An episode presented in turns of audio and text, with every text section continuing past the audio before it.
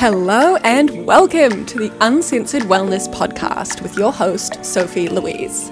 I'm a sexual empowerment coach here to support you in the area of wellness that is too often left off the table, your sexuality. We'll explore how your sexuality is so intertwined with every aspect of your life and how you can bring in more pleasure on the daily. Now let's get into it.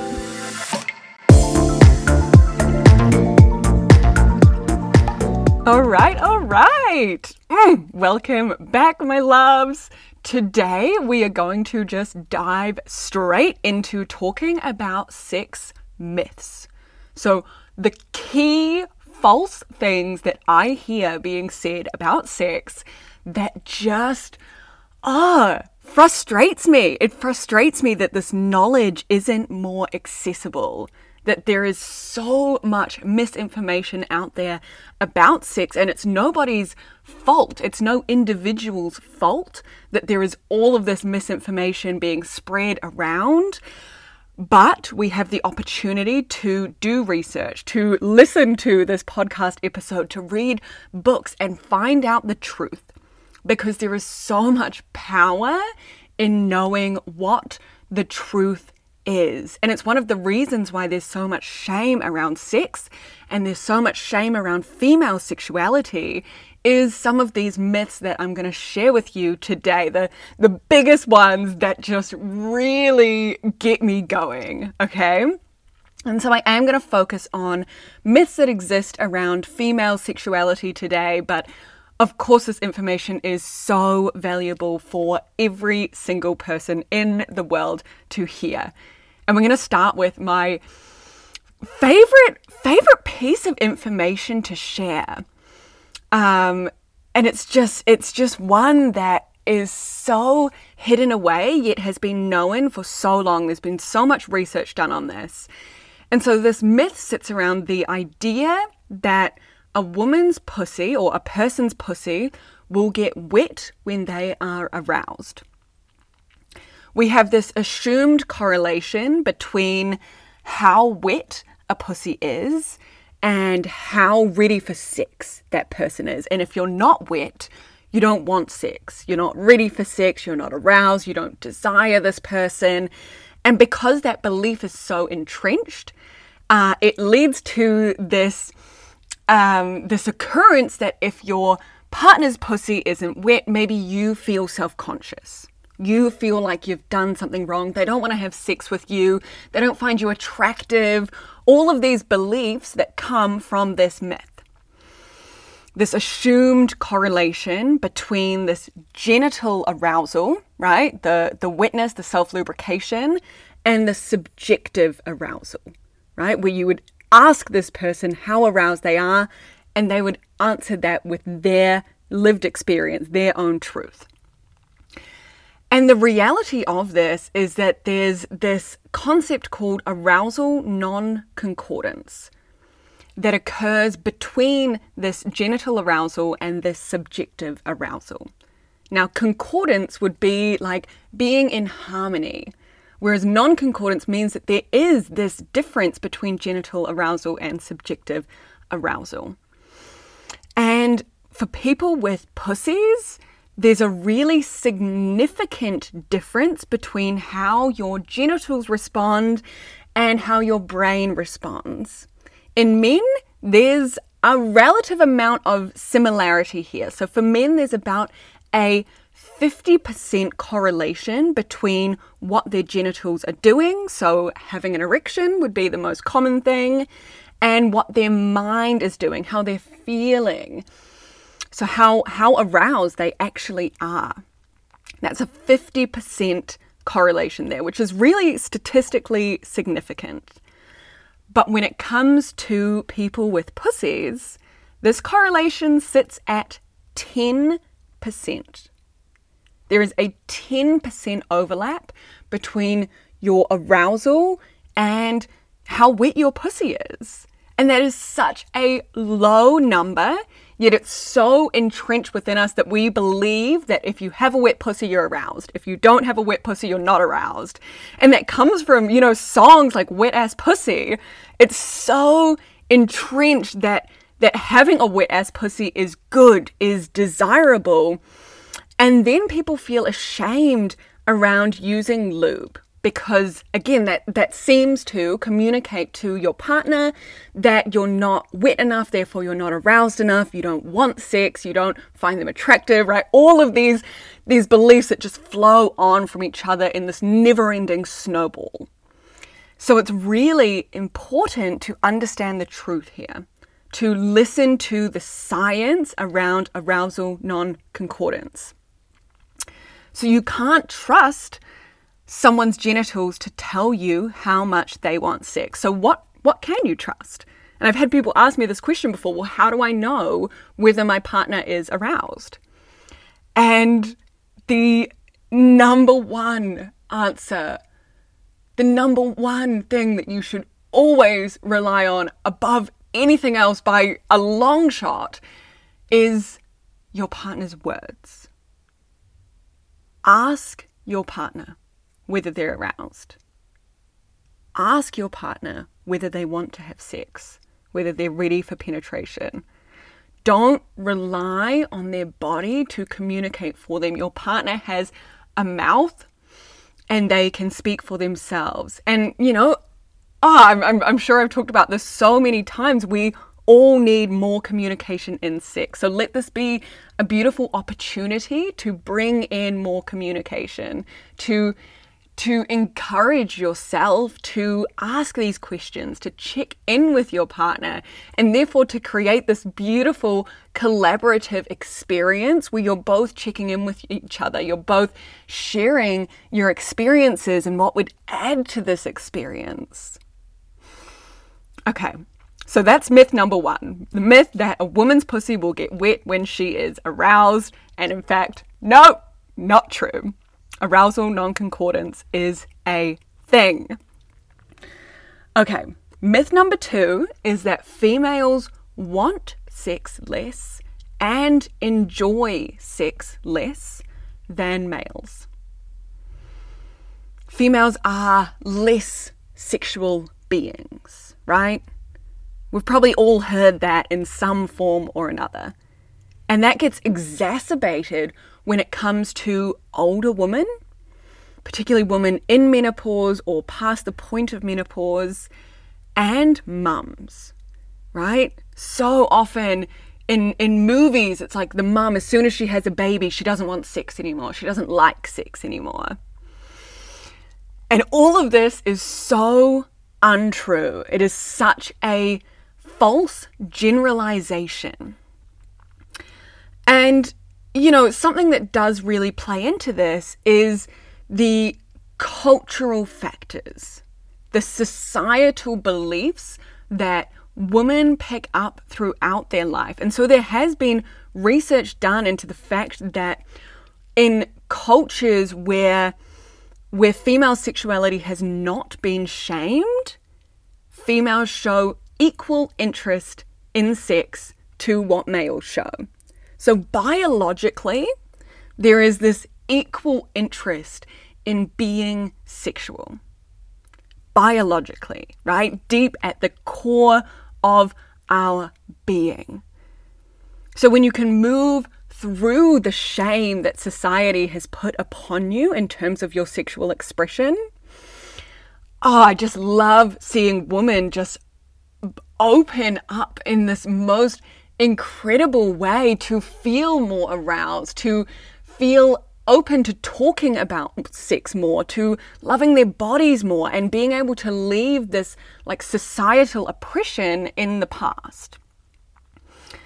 And even in places where this cultural stigma is so present, females are still so sexual, right? We see so many cultures go to such lengths to control female sexuality, and it does not work. Cultures where you can be stoned for having sex with someone who's not your husband, you know, before you're married, and it still happens. There's so much effort that goes into this repression. There's been things, you know, still happening in the world like genital mutilation.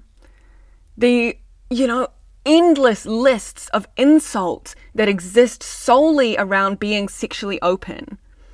Calling people a slut, calling people a whore, so that they will keep their sexuality locked up tight inside of a box.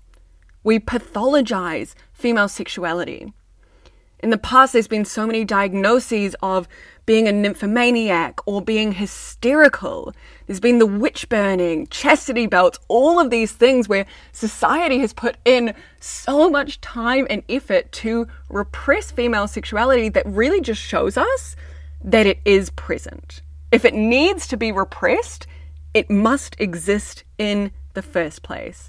And it exists at an even, it's just as present within women as it is within men. So no, females do not want sex less or enjoy sex less than males. And I know that from my own personal experience as well. I've had partners for whom I have enjoyed sex more than them, or I have wanted sex more frequently than them. I've also had it the other way around, but it really just shows us that this is a very individual thing, that we can't generalize it, and that there's so many cultural narratives that really impact what we feel like we can do with our bodies.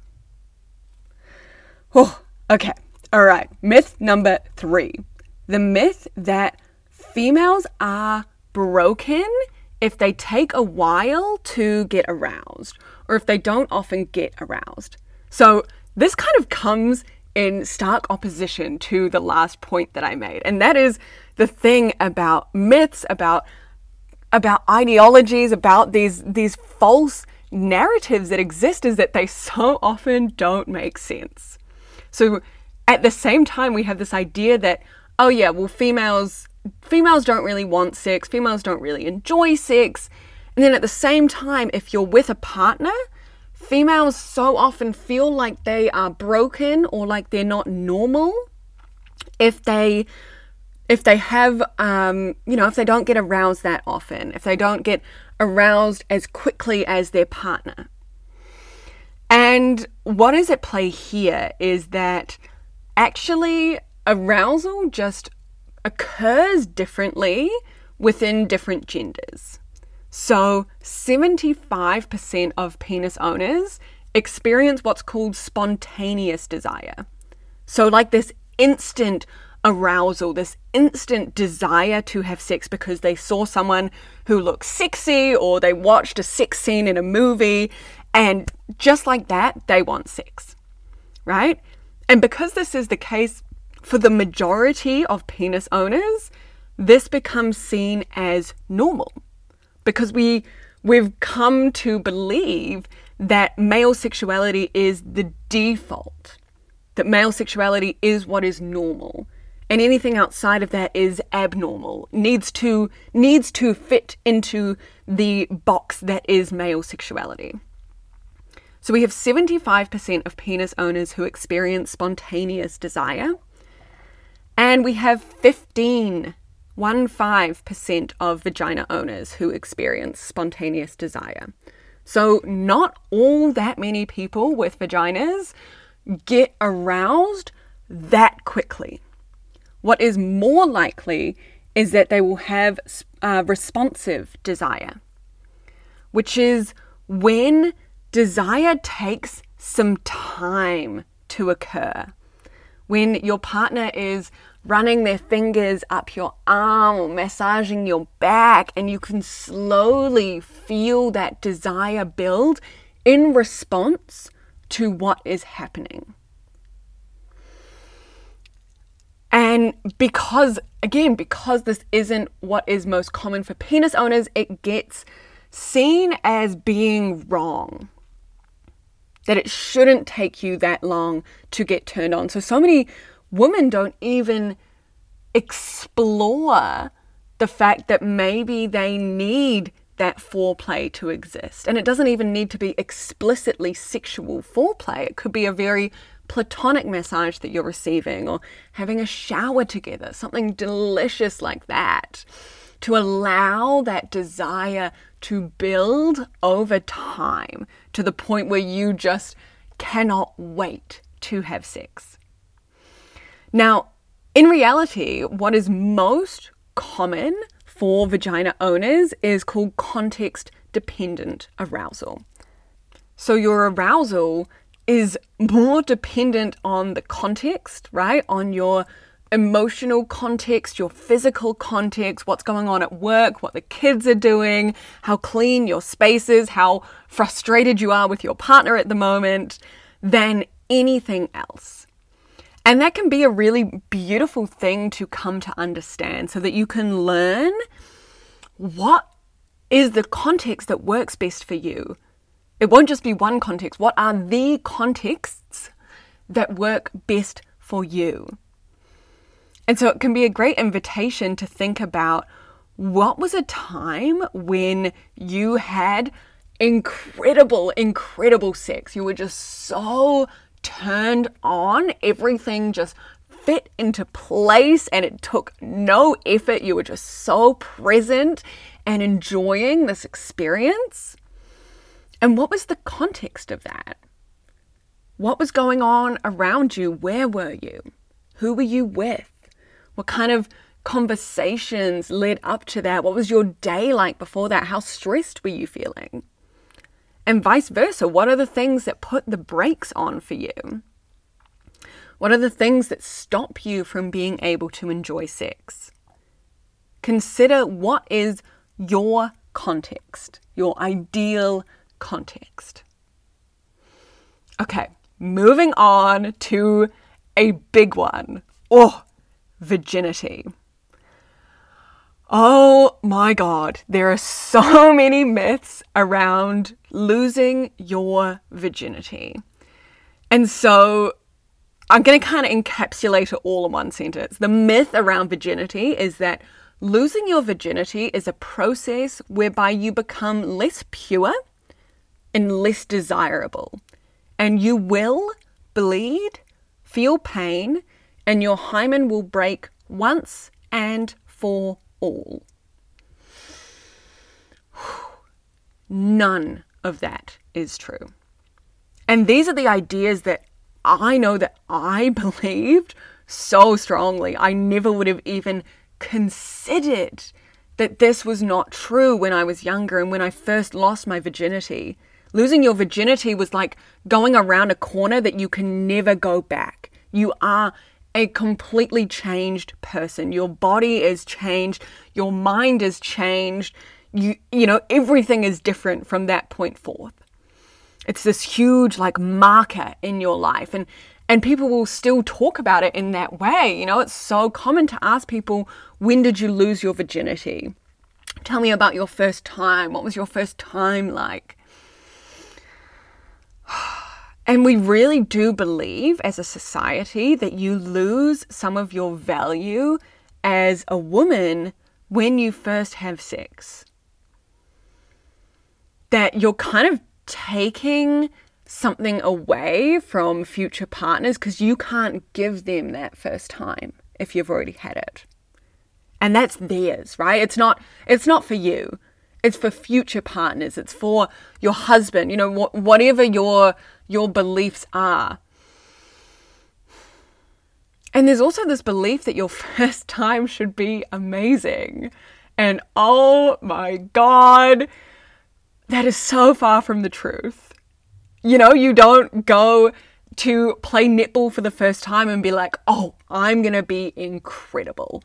I'm going to amaze everyone, my skills are going to be top-notch. You know, I've never done this before, but oh, I am going to win this game by so much. No, sex is a skill like everything else. And it takes time to build up this skill set, to know what you're doing, to know what feels good for you, what feels good for other people, to know how to move your body and how to feel comfortable in your own body doing something that is so novel and so different. And what I've heard being said recently is this reframe from referring to it as losing your virginity to having your sexual debut. And I love that because it comes with this understanding that it's this experience is going to grow. That this is just one piece of the puzzle and there's so much more to come after that. This is you like peeking your head out of the cupboard and saying, I'm here. And that you're going to slowly step your whole body out and really come to, memorize your lines, step into your confidence. And I love that term. So that is there as an invitation to use that rather than speaking about virginity, speaking about having your sexual debut. Okay, now let's talk about the hymen, because that comes into this myth in a big way. So first of all, there's this understanding that having sex for the first time is going to be painful and you're going to bleed. Now, actually, it is not common for your hymen to bleed when you first have sex. This is much more likely going to be due to a lack of lubrication. And it kind of circles around quite nicely to what I was speaking about earlier. We don't think that we're going to need lubrication. This myth is so entrenched that we think that, I want to have sex, therefore my body will create enough lubrication that I won't need to source that externally. And we can see here how harmful that myth is when so many young people are having sex and it is hurting and they are bleeding when they don't need to be. And what is also not happening here is your hymen is not going to break and disappear forever after the first time that you have sex. Your hymen does not work like that. It may tear or bruise during sex, particularly if your hymen is not used to being stretched, but it will heal. Your hymen, like every other part of your body, will heal by itself. Up until the point of around age 25, and that's when your hymen is likely going to atrophy, so get less visible and eventually disappear, regardless of your sexual activity. So if you're under 25, you likely still have your hymen. It looks different on almost every single vagina. It might be more visible, it might have holes in it, it might be smaller. There's a whole range of different ways that it looks. But it's just so good to have this information about what a hymen actually is, and that it shouldn't hurt when you first have sex. That your hymen doesn't break once and for all when you have sex. And that losing your virginity is not a process where you become less pure as a woman. You become less desirable, less respected. No. Oh, okay. And our final myth for the day is that a person's vagina becomes looser with the more sex that she has. Oh, she's got to take a deep breath after saying that. Even just saying it is so uncomfortable, is so frustrating that we have this idea. And this really comes from this narrative that the more sex a woman has, the less desirable she is. The more sex a woman has, the less, it feels less good for her partner.